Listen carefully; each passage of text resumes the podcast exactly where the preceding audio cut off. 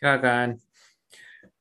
Ya, pues, a mí me gustaría empezar con compartiendo un poema que escribí hoy día cuando terminé de escucharlo en la mañana. Em, y dice así. Los nudos se disuelven frente al poder de la intención. La vibración fundamental busca su curso a través del ser. No queda más que rendirse a su infinito potencial, honrar el legado construido por ese hilo de devoción que me permite acercarme a un reconocimiento menos sesgado de lo que hay detrás, de lo que subyace a cada acción. Se construye así, momento a momento, en los infinitos presentes, una profunda admiración. Y me gustaría eh, preguntarte ¿Qué es yoga?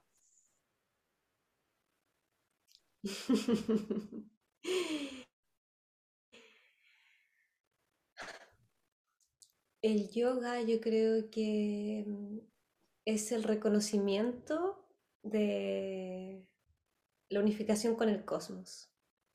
Eso yo creo que es el yoga. El reconocerse uno mismo como parte de esta manifestación eterna y que mm, estamos en unión constante con todo lo que va sucediendo y, y ser conscientes de eso te hace generar una sincronía en tu acción, en tu, en tu, en tu mente, en tu sentir que también es una sincronía en el microcosmos, o sea, que somos microcosmos y parte del macrocosmos, y como es adentro es afuera y como es afuera es adentro. Y esa armonía universal que existe, uno tiene que encontrarla también dentro de uno. Y el camino, en fondo del yoga, es a reconocerte en esa verdad, siento yo, como en esa armonía, en esa sincronía, en ese poder de lo que, que somos la creación, en la existencia en sí misma, vibrante en todo lo que existe para mí así, así es como lo experimento día a día, como, mm. como muy profundamente, como que, como que eh, somos los magos, somos los creadores, así, tal cual. Somos los magos, los creadores de esta realidad y dentro de la semilla de uno se expande hacia afuera y desde de la semilla de este florecer gigante que es el universo, que es el cosmos, eh, que es la representación de la divinidad en sí misma, existente, vibrante frente a ti, y cómo, cómo no reconocerla. Entonces, para mí el, yoga es ese reconocimiento, tanto como interno y externo, de esta como unidad, que es Dios, finalmente. Yo lo veo así. Y, me pasa con un montón de cosas que veo, siempre me asombro y digo, ¿cómo dicen que Dios no existe? ¿Y, de qué forma esa, esa, conexión y, todo lo que acabáis de decir se encuentra en, este disco? Bueno, este disco es súper potente porque mm, están los cantos eh, que son súper trascendentales si bien cuando yo lo escuché por primera vez, yo no sabía lo que, lo que, lo que estaba en el disco, pero fue inmediatamente como que me trasladó a, otro lugar, que no era donde yo estaba en ese momento. Y después cuando ya con el tiempo... ¿Dónde, ¿Dónde está? Perdóname que te interrumpa, pero me interesa harto saber cómo, porque a partir de la forma en la que hablas, me da la impresión de que eh, no sé, estando en tu clase, yo sé que lleváis 16 años metida en el mundo del yoga o algo así, y me da la impresión de que esta primera escuchada fue como antes de eso, o como en la génesis de ese proceso, ¿no? ¿Cómo, cómo era Diana en ese momento y como, en qué lugar estaba ahí, te acordáis? Con las circunstancias así como más concretas. Sí, estaba en un momento, mm, bueno, yo siempre fui adicta a la música, o sea, la música siempre es lo que me ha movilizado. Eh, entonces, lo primero que en ese momento yo estaba practicando yoga porque me estaba sanando una lesión que tenía en el brazo izquierdo, no, en el brazo derecho, pero tenía la muñeca, la mano, el codo, el hombro, el omóplato, me dolía todo, la espalda, la clavícula. Em, y, y estaba en un momento de depresión, que, porque había tenido que dejar la carrera, que yo estudiaba piano y había tenido que salirme de la universidad y estaba súper perdida. O Mm. sea, no sabía qué hacer con mi vida y mi papá me daba 800 mil opciones, que estudia esto, que haz esto otro, que haz esto otro. Pero cuando yo escuché el OM, cuando yo escuché el OM, yo dije, ¿qué es esto? ¿Qué es esto del OM? Era como, me, me ancló inmediatamente. Fue así como que me tomó así, ¡pum! Si bien en ese momento yo estaba súper en otro, en otro plano, había buscado muchas formas de sanarme eh, y ninguna me había dado resultados. Había estado con mucho tratamiento de psicólogo, de, de todo tipo, y todo lo me había llevado como en el fondo a hundirme más, como Mm. decir, como una frustración así súper grande y sin saber qué hacer. Entonces estaba en ese momento de mi vida cuando, y sí practicaba yoga, em, porque Mm. algo me decía que esto me va a ayudar. Pero en esos momentos muy poca gente practicaba yoga. Entonces a todo el mundo que yo le contaba que hacía yoga, era así como, ay, qué rara, qué rara. ¿Y por qué te metiste a esa cuestión? Porque en Chile, imagínate, te estoy hablando hace un montón de años atrás, o sea, ¿de qué año este disco? El Es de 1997. 97, sí. Yo lo tengo que haber escuchado como el 2002, ponte tú. Mm. Em, todo, en esos años, la gente, yo, todos mis compañeros de yoga eran todos viejos. O sea, no había gente joven, como ahora que es como full jóvenes. No, antes eran puros adultos y yo era la más joven de mi curso. Y estaba con puros viejos y yo que era súper tímida, con esta depresión que te digo que tenía, eh, no me atrevía ni a hablar. Porque decía, ay, son todos tan adultos, como que, eh, ¿y yo qué hago aquí, no? Pero o sea, algo me decía que tenía que ir. Y ahí escuché el nombre, el OM, el mantra OM, y escuché el mantra Patanjali, que no sale en este disco, pero Mm. sí cuando nombraron a Patanjali, y yo dije, ¿quién es Patanjali? Como, todo me asombraba, era así como, ¿y qué es Patanjali? Y después me compré el Bhagavad Gita. Y ese fue mi primer libro que me compré. Y me lo empecé a leer y no entendía nada.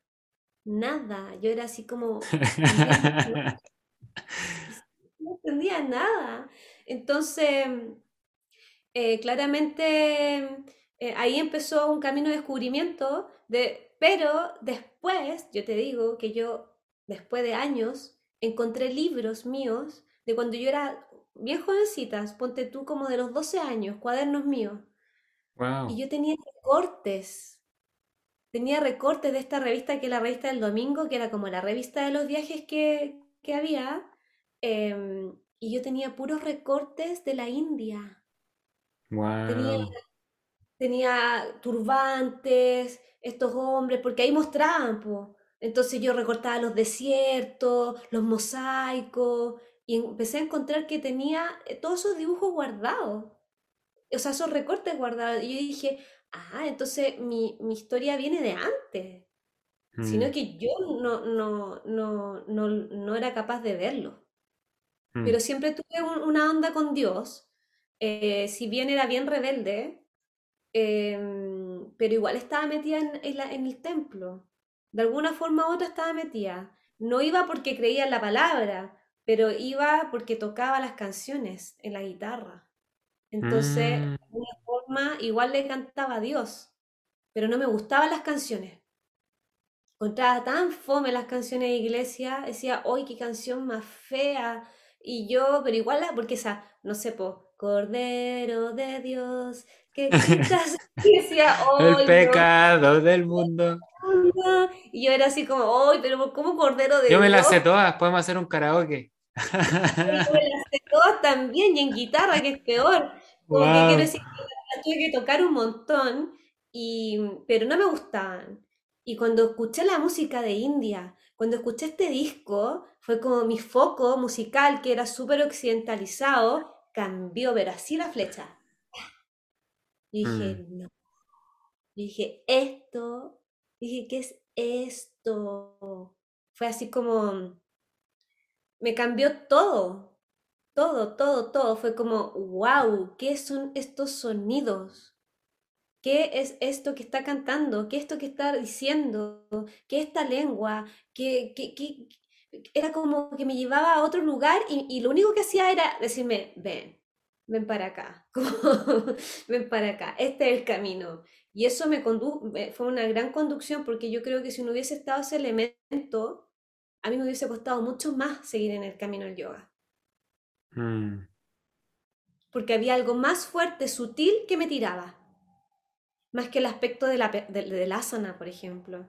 Porque yo mm. estaba toda lesionada. Entonces, que iba puro, sufría todas las clases. O sea, yo creo que los dos primeros años que yo hice asana y que yo era bien disciplinada, porque haber estudiado piano era como, a ver, ya me estoy metiendo al yoga, pero no puedo ir una vez a la semana si quiero como que esto me funcione. Pues yo sabía que tenía que ser constante. Entonces, iba todos los días y practicaba harto, pero me dolía todo. Entonces, era como, como físicamente había mucha resistencia, pero lo que me hacía la, la música o el mantra era completamente, me hacía, me, me, me sostenía. Era el mantra lo que me sostenía, es la verdad. Mm. Porque yo no era la típica, no sé, pues, tú ibas a clases de yoga y llegaba la, la chica que era bailarina y tú decías, yo estoy súper lejos, pero es que súper lejos de poder hacer lo que ella está haciendo, como a nivel de lo que es la práctica, ¿no? Entonces yo decía, chuta, eh, como un poco, ¿y yo qué hago aquí? Pero el, el- era el mantra, era el espacio de silencio, era eh, esos colores que yo me imaginaba con la música, porque ahí yo me metí así a buscar, a buscar, a buscar más música, em, lo que me hacía como sentir que una llama se prendía dentro de mí.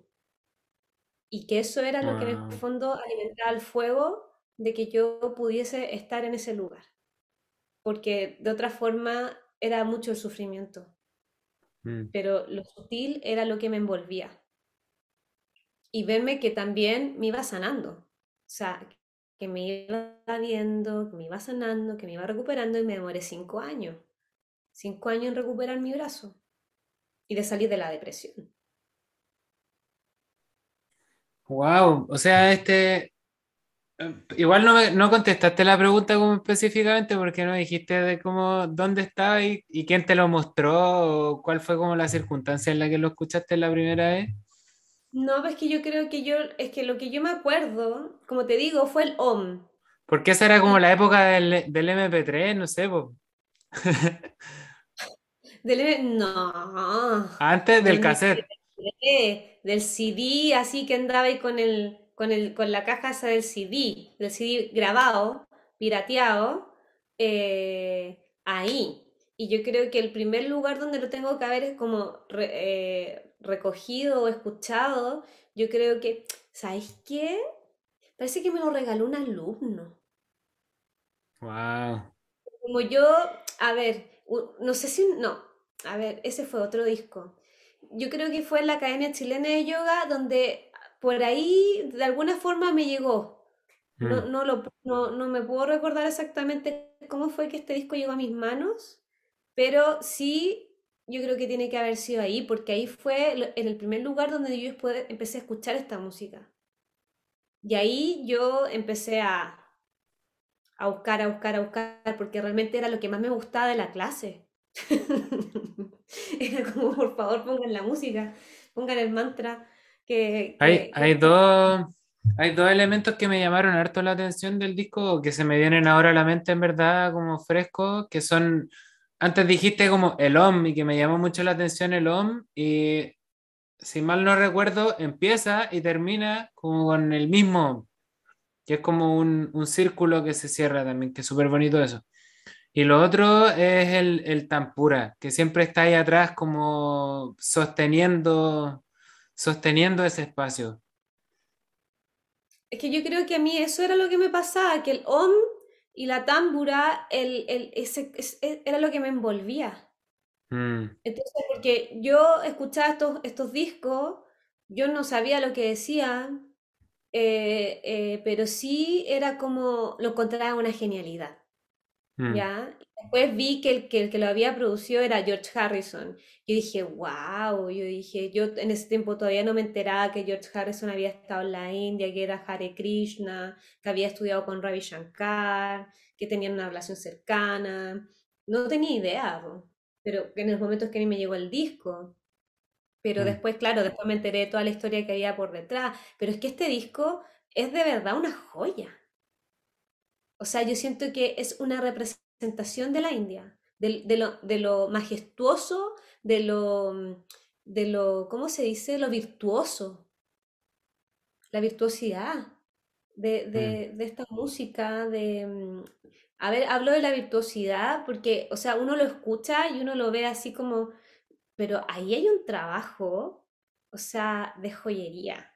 Y lo Mm, hicieron dos grandes. O sea, quiero decir como que George Harrison siempre puso su corazón a disposición para que la cultura de la India se abriera, porque él regaló un templo a los devotos de Krishna. mm. Un castillo, un castillo le regaló. Le regaló para que pusieran el templo de ISKCON. Entonces, él como que fue un gran propulsor como que de esto, como que esto tiene que conocerse, esto tiene que mostrarse, la gente tiene que poder llegar a esto, porque antes no había lo que hay ahora. O sea, ahora tú lo buscas en Spotify de hace 20 años. ¿Cómo Y llegar a lo logró, po. Lo logró porque al final el hecho de que tú digáis que cuando lo escuchaste te sentiste como un imán así atraída es que lo logró, po. Contigo y quizás con cuánta gente más. Oye, y a partir de lo que, de lo que hablabais de, de ese periodo de, como de depresión, me llama mucho la atención el tema de la depresión y, y me gustaría preguntarte, como en, en función a tu experiencia, ¿cuál es el rol que juega la depresión en este, eh, en este urdido de acciones y acontecimientos que ha construido el creador o la vida como una manifestación de su esencia? ¿Cómo, cómo se ve la, como la depresión frente a esta ¿Cuál es expresión el rol de la depresión? Yo creo que el, el rol de la depresión que no solamente, o sea, yo no sé si tú has escuchado el yoga vashista, No. Ram, que eh, estaba con una depresión eterna, vivía con depresión, porque no entendía la existencia, no entendía esto que pasaba.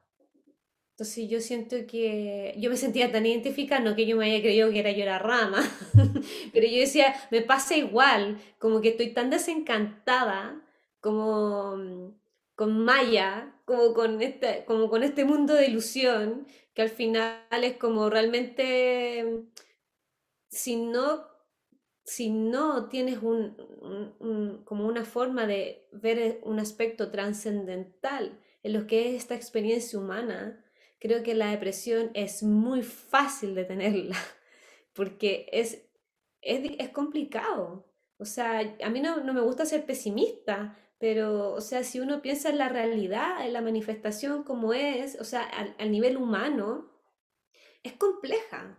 Y sobre todo en la época que estamos viviendo. Entonces, la depresión sería como, eh, podría ser como el camino para poder encontrar tu verdadera esencia. Mm, Como que podría ser un conductor. Cuando estáis perdido, cuando no estáis conectado con lo que tú eres, con la trascendencia, con tu espíritu, o con tu alma, o con el entendimiento de lo que es esta experiencia humana, eh, la depresión te, te puede sostener ahí en un, en un espacio que te va a llevar a la enfermedad finalmente, y la enfermedad te va a llevar a la muerte. Todos nos vamos a morir, pero la depresión es una cuestión que es el desgano. Se, te desganáis tú, se desgana tu cuerpo, y eso lleva a una cosa, lleva a la otra, y, finalmente tu vida se transforma en una tormenta. ¿Y qué pasa con la gente que vive en la tormenta? ¿Se termina matando? Hmm. ¿O terminan enfermos de un cáncer? Y después se mueren. Es que así. Entonces, la depresión puede ser un gatillador de despertar, siento yo. Hmm. Si tienes alguien o algo que te agarre y que te diga, oye, a ver, a ver, ¿cómo, ¿cómo lo hacemos? ¿Por dónde vamos? Como, como esta cosa de la trascendencia, pues ya sea el, Dios como tú lo quieras llamar, ya sea el Buda o, porque el Buda finalmente es como la verdad está dentro de ti y el Buda lo dice, o sea, tú vienes a nacer, a sufrir, a envejecer y a morir. Esa es la vida. y entre más apegados Bienvenido. Bienvenidos. Y entre más te apegues.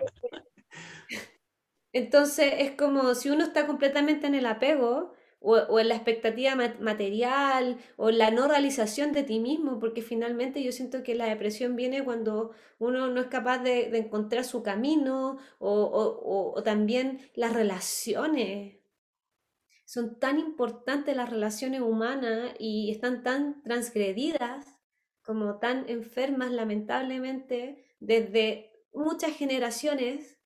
Entonces es como que, chuta, eh, siento que la depresión em, tiene, tiene esa, como esa connotación, como o te lleva hacia un camino de despertar, de poder salir, de hacerte fuerte y darte cuenta, o te enfermas. Mm. Yo que veo un montón de gente con depresión. Yo he tenido depresión. Y casos súper fuertes, duros. Y cuando tú hablas con esas personas, están completamente traumadas y dañadas. Entonces, ¿qué pasa con la conciencia? Que cuando uno se hace consciente, esto que yo te decía al principio de lo que es el yoga, que es esto de como ser consciente de tu sentir, de tu emoción, de tu acción, de lo que tú vas a decir en sincronía, hace que tus relaciones también sean diferentes, porque tú estás presente, estás viéndote, estás viendo lo que estás haciendo. Cuando no hay conciencia, primero hay disociación, o sea, yo siento algo, pienso algo y hago algo diferente. Eso causa mucho daño a nivel interno y con el otro.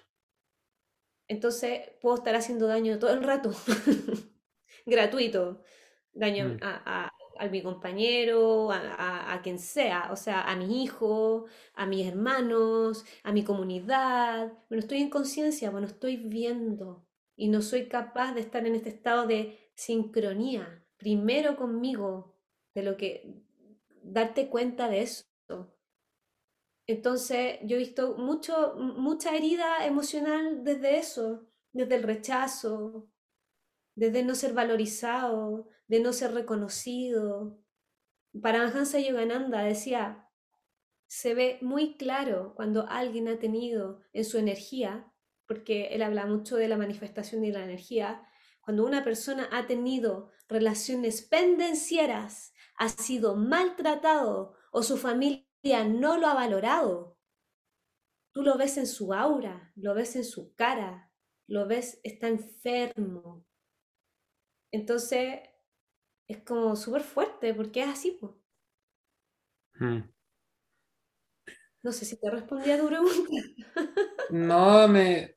O sea, ahora Estoy, eh, estoy aprendiendo o haciendo el, ejercicio como de, porque siempre se me ocurren como cosas que preguntar y las anoto en mi cabeza y digo, ya lo voy a preguntar después, pero estoy tratando de como borrar eso y escuchar plenamente y lo que nace a partir de esa escucha es, este proyecto del que me había hablado del arte de sanar y, y cómo el, cómo eh, al, final se, termina como construyendo una comunidad en torno a este dolor, a este trauma, a este sufrimiento que al final todos tenemos y que todos pasamos por eso y que ese colectivo va haciendo que se construya la fuerza en cada uno necesaria como para ir enfrentándose a estas problemáticas, enfrentándose a, a uno mismo al final enfrentándose al pasado y aceptándolo y a partir de eso sanar para poder como construir de buena forma el futuro y empezar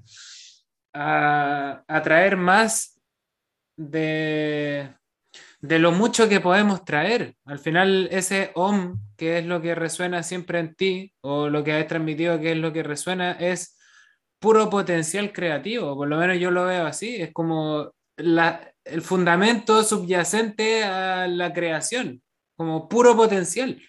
Y está en cada uno. Entonces, como, ¿de qué forma nos ayudamos unos a otros para reconocer eso y construir desde ahí? Sanando. pensaba en el tema este porque, bueno, algunos creen en el karma, otros no creen en el karma. Eh, pero si tú pensáis, ni siquiera en el karma, en tu, en tu ADN, o sea, en lo que uno trae familiarmente, mm. hay cosas que se transmiten, ¿cachai? O sea, ni siquiera como pensando en que ya me morí y volví a nacer y tengo que evolucionar y que después de nuevo me voy a morir. O sea, para los que creen eso, bueno, esa es una forma de ver las cosas, pero hay gente que no cree en eso y solamente basta con ver la familia.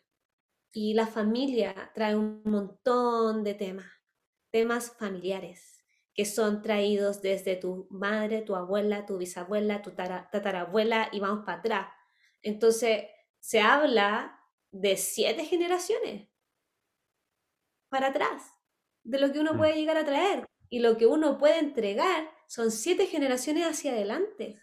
Entonces es tan importante sanar al individuo, al ser, para que se limpie para atrás y se limpie para adelante. Porque si yo voy a tener un hijo, o sea, es que yo le estoy traspasando todo a mi hijo.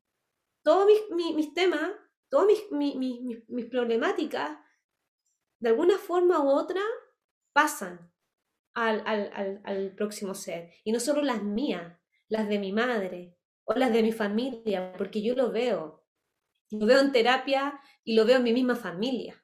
Entonces es como, y lo veo en la familia del resto, porque yo siempre estoy, soy súper observadora. Entonces es como, y, desde el punto de vista del karma, es como, hay cosas como que pareciese que realmente uno viene a trabajar cierto tipo de cosas y uno se puede dar cuenta de eso.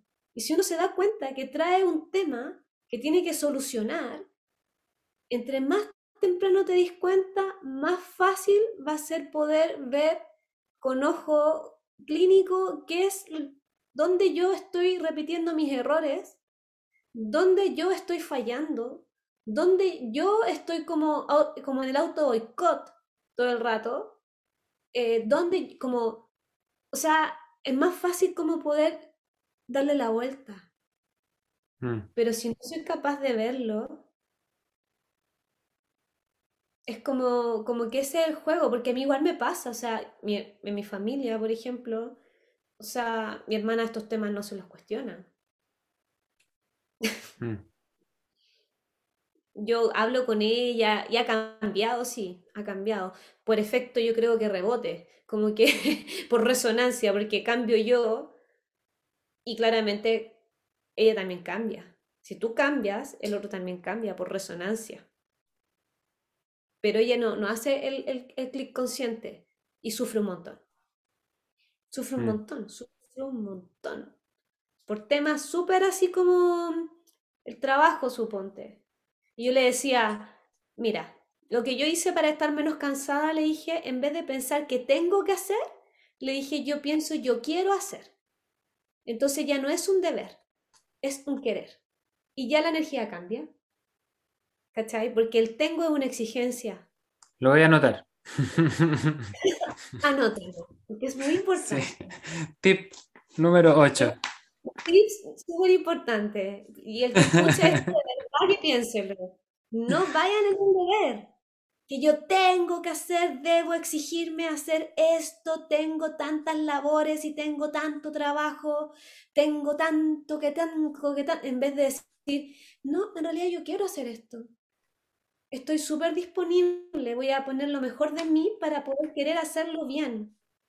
Y como que la energía inmediatamente da un giro. Y son cosas simples pero hay que aplicarlo. Y como yo hago terapia y, hablo con un montón de gente y veo estas cosas, estos hábitos que podrían ser karmáticos, para que creen el karma. Y como dicen los budistas, do good, good karma. Haz, haz, el bien, como haz el bien y tu cambia se va a ir limpiando, va a ir cambiando. Hay que trabajar las emociones, hay que trabajar lo opuesto, hay que trabajar las polaridades, hay que, y yo creo que lo mejor para eso es, pero ultra conocerse, o sea, darse cuenta de who you are, quién eres, pero con completa honestidad, sin juzgarte, sino que sí, en realidad, sí, este, eh, tengo este problema, este es mi talón de Aquiles, aquí donde me cuesta, aquí es donde a mí me duele, aquí es donde yo me pongo resistente, aquí yo me pongo agresivo. O sea, como, como verlo, porque el humano es así, el ser humano es así, es parte del ego, pero tú podés trabajar el ego. Puedes trabajar la sombra, la positiva y la negativa, y esto que decías tú, o sea, de, de, que somos el OM, o sea, somos el poder creativo en, en, la manifestación plena. Entonces tú, y, y, y, puede ser, la verdad es que yo no digo, por ejemplo, yo que yo digo, y yo te estoy diciendo esto y todo, pero no digo que mi vida sea la vida más plena del mundo. Siendo que yo soy súper consciente, pero yo también estoy en ese proceso, en ese trabajo, de darme cuenta, de darme cuenta, darme cuenta que esta realidad la estoy creando yo. Entonces, si yo me estoy ahogando en este vaso de agua, ¿qué es lo que estoy haciendo yo para que esto esté pasando? Y eso tiene que ver que ahora que tanto se habla el, el tema del empoderamiento, ¿no? Que dicen empodérate, empodérate, empodérate. Y digo, ya, pero a ver, ¿qué empoderarse? ¿Cuál es la definición de empoderarse? ¿Qué es para ti empoderarte? Hacerme cargo. Claro. De las consecuencias de mis acciones. Hacerse responsable sí, de de lo que yo hago, de mí mismo y del resto. Entonces, ese empoderamiento no es que te, ay, que soy la diosa. Me da tanta risa esa cuestión. No, pues es responsabilidad. Claro, pues responsabilidad, es hacerse cargo, ¿cachai? De ti. Hacerte responsable de tus temas hazte responsable de tu genio, hazte responsable de, tus cosas positivas también, como también ser capaz de reconocer todo lo hermoso que eres, todo lo bello que tienes y hacerlo brillar, levantarlo, subir la energía, moverlo, usarlo para el bien, para el resto también. Es como, yo creo mucho en eso, como que, bueno, es un poco mi, mi, mi dharma también, pues yo entré así en, este camino y dije, yo me entregué, o sea, me entregué a esto, yo surrender, adiós completamente y confiando que, que bueno, que, que, porque la vida me condujo, por eso yo te decía que, que cuando uno toma una decisión, o sea, que a veces ni siquiera tenés que tomarla, porque la vida te lleva, te conduce. Ahora, si tú no, si tú te resistes, claro, se pone más difícil la cosa. Y ahí empiezan como a machacarte, ¿cachai? ahí empiezan como las resistencias. ¿Y cómo, cómo se siente cuando te dejáis conducir por la vida? ¿Qué mejor lugar para experimentar eso que en India? Ay, la India es tan linda. Yo creo que mm, tiene que ver con, yo creo que ahí está como el camino del moksha, como de la liberación. Un poco va mm. por ahí. ¿Cachai? Como soltar la atadura, dejar de controlar, como, fluir con, el universo, con, la confianza de que todo se pone en su lugar en el momento adecuado. Em, también, a ver, no quiere decir que uno no tenga poder sobre esto. Lo que pasa es que uno tiene que estar atento, como poder discriminar, como escuchar las señales, como, por eso te digo, es como tanta conciencia, como estar tan ahí consciente. Y la liberación yo creo que viene cuando tú te sacáis como todas las cargas, como las mochilas, ¿cachai? Como que hoy esto me ha pesado 25 años, necesito por favor liberarme de esta cruz. O sea, un montón de cantantes lo dicen, Fito Páez, todo el rato, si sácame la cruz, suelta la cruz, como sácate la culpa, sácate las cargas, sácate los traumas, hazte cargo, empodérate, de verdad, empodérate, pero para liberarte. Mm.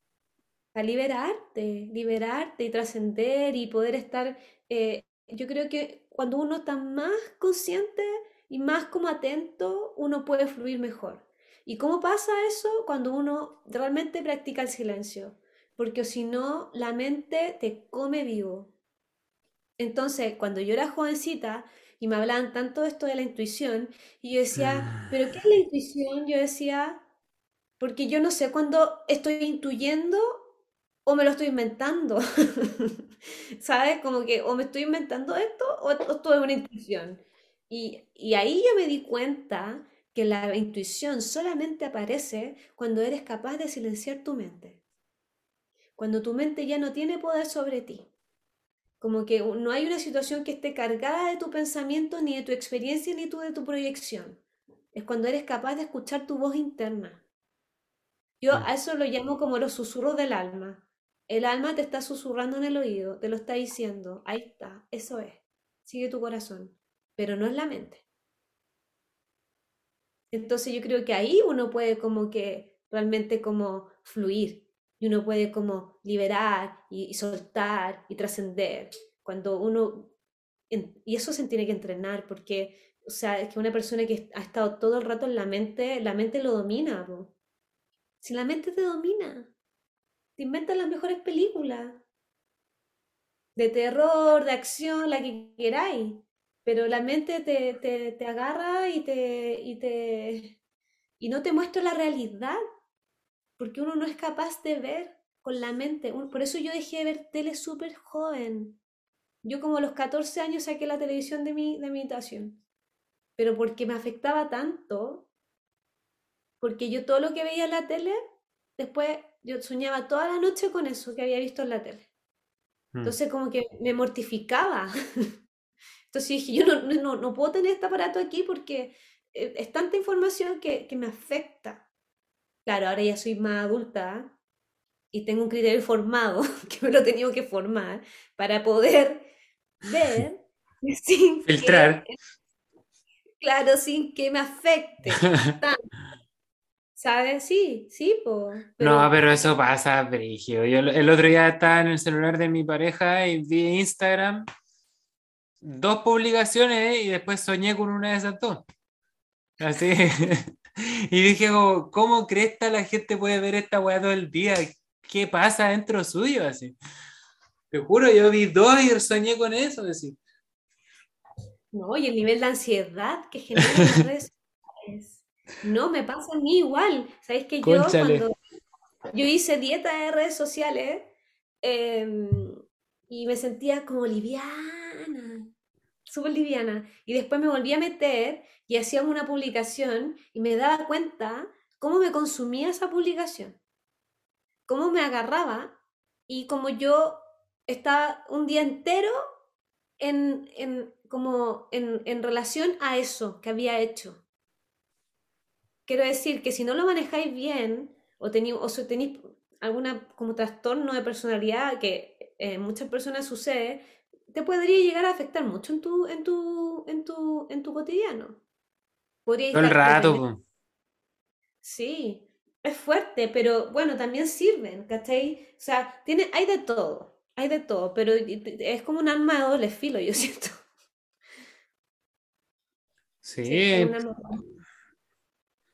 Bueno, uno de los bien, grandes desafíos de este tiempo, yo creo, es ocupar esa conciencia para sacarle el jugo a las herramientas que hay a disposición, pero que esas herramientas no te consuman en ese uso y, y que estén como a disposición de uno. Todas las herramientas que hay a disposición, porque son brutales, pero si es que no tenía esa capacidad de discernir, en verdad es demasiado fácil que te consuman. Y estamos justo en ese momento en el cual no sabemos cómo hacer eso muy bien, porque es todo muy reciente y está todo muy ahí presente, quizás cómo avanzar la cosa también. Pero, pero sí, pues para mí, para mí es como que vuelvo a lo que decíais del, del silencio, como que, y, y la, la- en mi experiencia la, la música es una muy buena forma de filtrar ese silencio también. O sea, no de filtrarlo, pero de traerlo porque de repente me pasa que ya voy a cocinar y empiezo a escuchar un podcast y después como que leo un artículo y empiezo a hacer mil cosas y después digo como ya sé que en verdad solo voy a escuchar música como para no seguir metiéndole cosas a la mente, ¿cachai? Y como para estar nomás en ese espacio que construye la música para mí que en el fondo es silencio dentro del sonido. No, y como que, bueno, dentro de la práctica, por ejemplo, del mantra, dicen que en los momentos como cúlmines son el silencio del principio y el silencio del final. Mm, Como que ahí está toda la joya. Es como que, como cuando llega a ese silencio y, y- y puedes como absorber, ¿no? Escuchar, sentir. Entonces el silencio es como tan importante en la música también. Siento yo, como que, es- de hecho en la India no se aplaude después que termina un, un tema. Ponte tú, tocan un tema en un concierto, por ejemplo, de estos, que como el disco, que nadie aplaude. Están todos ahí en la contemplación, mm. porque le dan un valor tan respetuoso, tan sagrado. Tú sabes que en la India los instrumentos no se tocan con los pies. Tú no pasáis por encima del armonio. Estáis loco, mi profesor me decía, ¡ten cuidado! Y yo, ¿qué hice? ¿Qué hice? ¿Qué hice? No, los pies, los pies, ustedes los occidentales no tienen respeto por los instrumentos. Y yo era así como, ay, profesor, perdón, perdón, perdón. Aplaudiendo y dejando la cagada con el aplauso. Y todo así como, por favor, Oye, creo que podría estar ocho horas conversando, pero en, en- en honor a, a- a lo que habíamos dicho de que nos juntáramos una hora nomás, te voy a hacer la última pregunta. Otra Ya. invitación.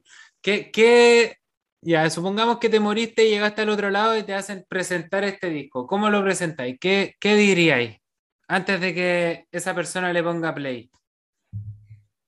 Me traje la joya del loto. Me robé el loto máximo que encontré en la tierra, me lo metí guardado por abajo y lo traigo como una ofrenda. Esta es la ofrenda máxima del 3D. O sea, la conexión máxima con la divinidad y me la robé. Ojalá que no, sea un pecado y que, y que sea o sea, es eh, la joya del centro del loto. Eso le diría. Ahí lo tienen. Oye, y, mm, ¿y cuál es tu ofrenda en el 3D? ¿cuál es mi ofrenda en el 3D? Yo creo que me he ofrendado bastante. ¿Pero cuál es, po? Siento que me he ofrendado bastante.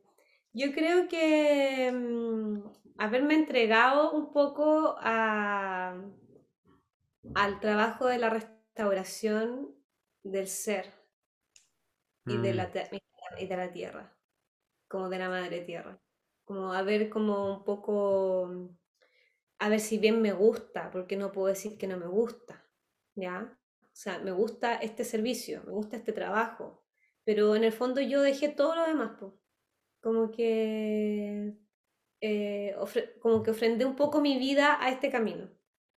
Tanto porque a mí me gusta y porque quiero que esto, como soy como activista de la sanación, podríamos decir, como me la juego por, porque esto pueda hacer un efecto dominó. De que si yo planto esta semilla en alguien y esta, esta persona se la va a plantar a otra y a otra y así va la transformación. Entonces yo creo más en ese cambio. Entonces yo siento que mm. esa es mi ofrenda, y yo me ofrendo toda mi vida, pues me ofrendo, desde que me levanto hasta que me acuesto en esto, como en el querer, no en el deber, y, de, mm. y de ir profundo, porque al final yo también, o sea, puedo haber sido muy aventurera también, no digo que no sea parte de mi personalidad, pero yo igual me fui, me largué, me fui a la India y dije, chao, pescado, yo me voy. Quiero decir que yo me fui a la raíz, porque yo decía, yo necesito poder entender esto, porque es que si no lo entiendo, ¿cómo yo lo enseño? ¿Cómo yo lo practico si no estoy entendiendo? Y sentía como que tenía que realmente profundizar. Entonces siento que en el fondo ser tan dedicada a algo así como es una ofrenda. Porque mm. no solo lo hago por mí, sino que lo hago porque esto yo se lo entrego al resto. Entonces siento como una responsabilidad muy grande en eso. Y, y, en eso como que me la llevo y, y, estoy ahí siempre en eso. Entonces yo creo que esa es como mi ofrenda a este lugar. Y sobre todo em, que se pueda entender que la sanación eh, es algo mucho más profundo que ir al doctor. Hmm que la sanación no es ir al doctor. y es un proceso que también involucra eso que hablábamos antes de hacerse cargo. Es eh, hacerse responsable. No me acuerdo cuál fue lo específico que dijiste tú, que como que fue muy al, al callo, pero, pero es ese, hacerse cargo. Y, y por lo menos lo que yo he experimentado en mi vida hasta ahora es que estamos muy acostumbrados a como entregarle la responsabilidad de, de, nuestro cuerpo, de nuestra salud a una tercera persona y como no hacernos cargo de eso. Y al final lo que, lo que invita a lo que invita la, sanación es, es hacerse responsable. Hacerse responsable y cómo se llama esto y, y entender el entero que somos, esto completo que somos, que no somos solamente enfermedad física, que no es solamente enfermedad mental, que mm. es como, está todo unido, o sea, es tu mente, tu alma y tu cuerpo. Entonces, ¿cómo yo encuentro la sanación? ¿Desde dónde yo construyo la sanación? ¿Qué tiene que ver la sanación? ¿Qué es el concepto de sanar? O sea, es como está involucrado en todo, contigo y con el resto. ¿Sabes? Como que es como mm, es, que todo lo que tú haces, siento yo, como mm, em, integrar lo que es el amor propio, que no tiene que ver con decirte, ay puta que soy linda, sino que es como, mm, em, bueno, cómo me voy a alimentar, cómo me voy a nutrir, cómo me voy a cuidar, cuánto me cuido, cuánto me descuido, dónde están mis hábitos, por qué hago esto. A ver, sin como ponerse estricto con uno mismo. Yo no digo que uno se pueda dar un permiso o pueda disfrutar, porque el disfrute es increíble y eso es una de las cosas que yo como que rescato de Osho, porque yo no soy fan de Osho, pero cosas que rescato de él es que él decía, si vas a hacer algo, hazlo, pero que no se transforme en un hábito. Y cuando lo hagas, disfrútalo. Como, disfrútalo. Como, no te sientas culpable tampoco. Como mm. porque la culpa es fatal. Entonces, es como yo puedo ir movilizándome en, este, en esta danza, ¿cachai? Como equilibrada de poder disfrutar, de poder pasarlo bien, pero también cuidarme y no cuidarme tan solo como físicamente, sino cómo me relaciono, qué tipo de relaciones yo estoy generando, cómo me comunico, eh, eh, o sea, está en todo y para mí eso es conciencia. Mm. Y ojalá, y ojalá, si alguien escucha este podcast, eh, que, que escuche, o sea, que de verdad, que vea el poder de la música. O sea, la música es pura medicina. Es pura medicina. La música es pura medicina. Y cuando uno puede entrar ahí, es como que, o sea, por eso te digo que no solo la, aspirina, la aspirina es como que no, no, va por ahí la cosa, sino que la, la música es, es, es un universo de posibilidades para poder sanar. Por eso yo me dediqué también a estudiar esto.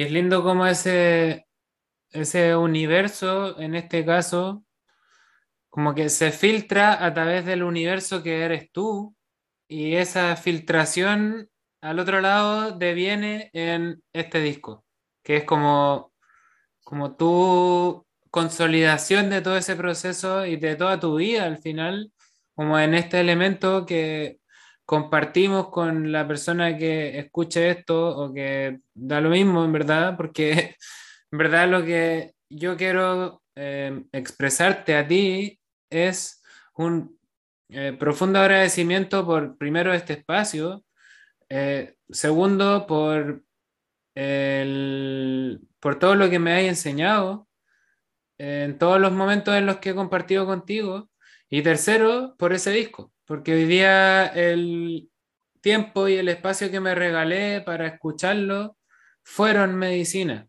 Y a partir de eso me paro detrás de lo que acabáis de decir y le digo a la gente, escuchen más música. Claro, escuchen música, nútrense de la música, exploren la música, como no se traen, como de verdad, o sea, somos seres musicales, somos música o sea, nuestra vibración, el universo fue creado desde la vibración. O sea, es lo que somos. Somos como puras notas musicales. Tenemos nuestra propia, nuestro propio sonido. Entonces es como que no se cierren a que yo no puedo, no canto, no, no hago esto, yo no puedo aprender esto, porque aparte somos, tenemos infinitas posibilidades de aprender lo que queramos. Entonces es como también un llamado como al, al atreverse, ¿no? Como de explorar la música, tanto desde, desde la escucha, desde la voz, desde el tocar o desde el ritmo, ¿sabes? Es como desde todos los lugares es medicina. Es impresionante. O sea, yo que estoy haciendo este máster y veo cómo se trabaja con la música en todos los niveles y con todo tipo de personas y con todo tipo de patología, que es como que si wow, qué impresionante. Qué impresionante todo, el universo de posibilidades que tiene. Y ojalá que la gente de verdad como que se atreviese más a explorar, como de, vivirlo, como no tener miedo ni vergüenza. O sea, yo con lo que me hago en terapia, lo primero que, como que esto de sacar la voz, que les cuesta, hay gente que le cuesta un montón. Y ni siquiera es como, es como, no hay ninguna exigencia porque no estamos en una universidad, ni estamos con el colegio. es como, es como abrir, ¿no? ¿Y por qué, y por qué pasa eso? Es porque aquí están todas las emociones. Aquí se, se, cristalizan en la voz. Mm. Imagínate. Así que yo invito también a que por favor exploren, toquen, vayan a conciertos, métanse una batucada, métanse a hacer eh, estas, estas dinámicas que son súper entretenidas, que son de percusión corporal, eh, jueguen con la voz, compren su ukelele, o sea, lo que, lo que les nazca. ¿Y el charango cuándo?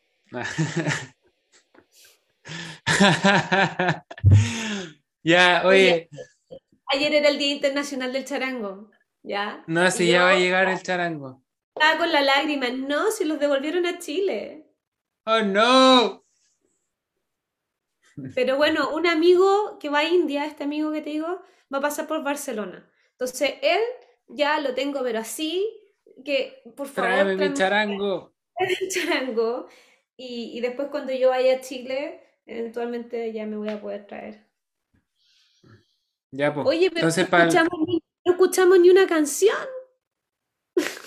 Yo pensé que íbamos a escuchar alguna canción. no escuchamos ni una canción. No, pues yo dije vamos a escuchar No, el sí, ahora, ahora tengo un problema técnico porque se me acaba la batería del computador. Oye, y más encima esas imágenes no me mostraste ninguna. Pero si estoy iterando el, el- el proceso del producto. Pucha, hay una, canción, hay una canción que me gusta mucho que se llama Prabuji. ¿Ya? Eh, ¿Ya? Bueno, hay cosas que me gustan, pero especialmente Prabuji. Y mm, bueno, porque tiene que ver con, tiene una traducción muy bonita. Y, mm, y cuando fui a India, este último tiempo que estuve allá, me, mi maestro me la enseñó. Y, la, y, la, y, la pude, y, la, y me la pude aprender y, y- la pude aprender y, y yo estaba tan emocionada. No podía, no podía creer que estaba cantando Prabhuji, una de mis canciones favoritas de este disco, debo decir.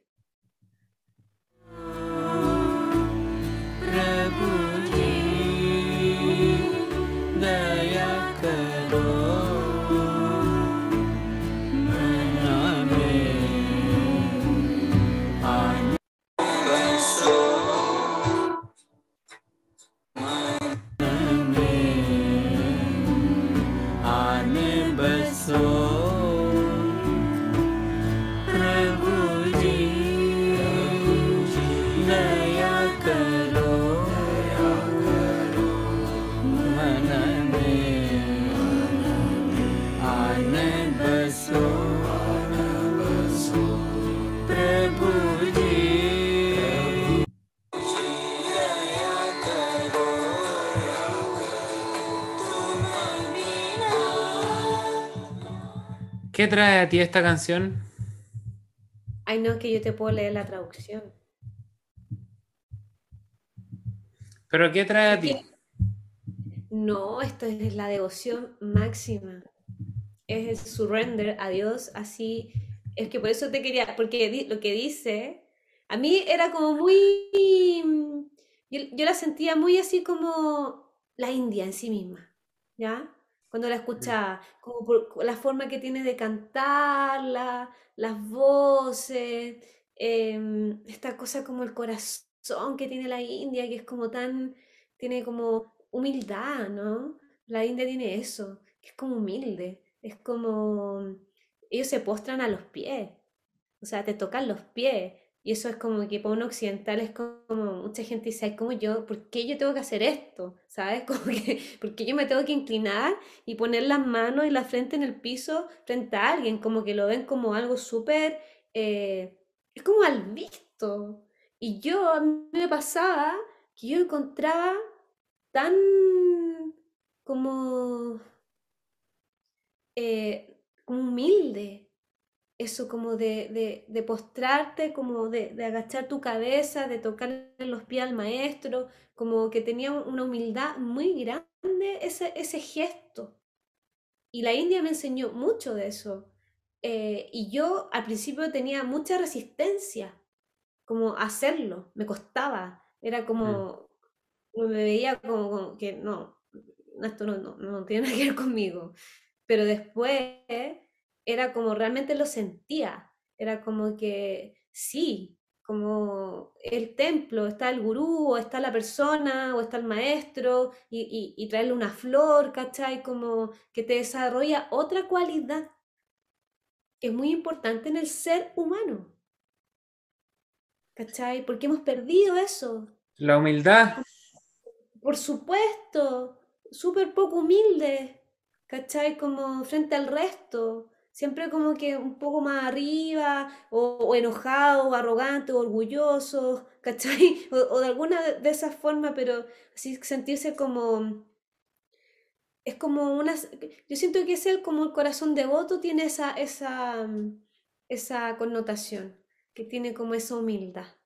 Y, lo, y, y en la India eso es algo que es un camino. O sea, dentro del yoga es un camino. Uno de los pasos del yoga es ese camino. Mm. Cultivar esa devoción. Cultivar. Y en el fondo este canto, eh, lo que le dice el, el- el- el humano a la divinidad es que él no sabe de rituales, que él no sabe de mantras, que él no sabe del tantra, que él no sabe nada.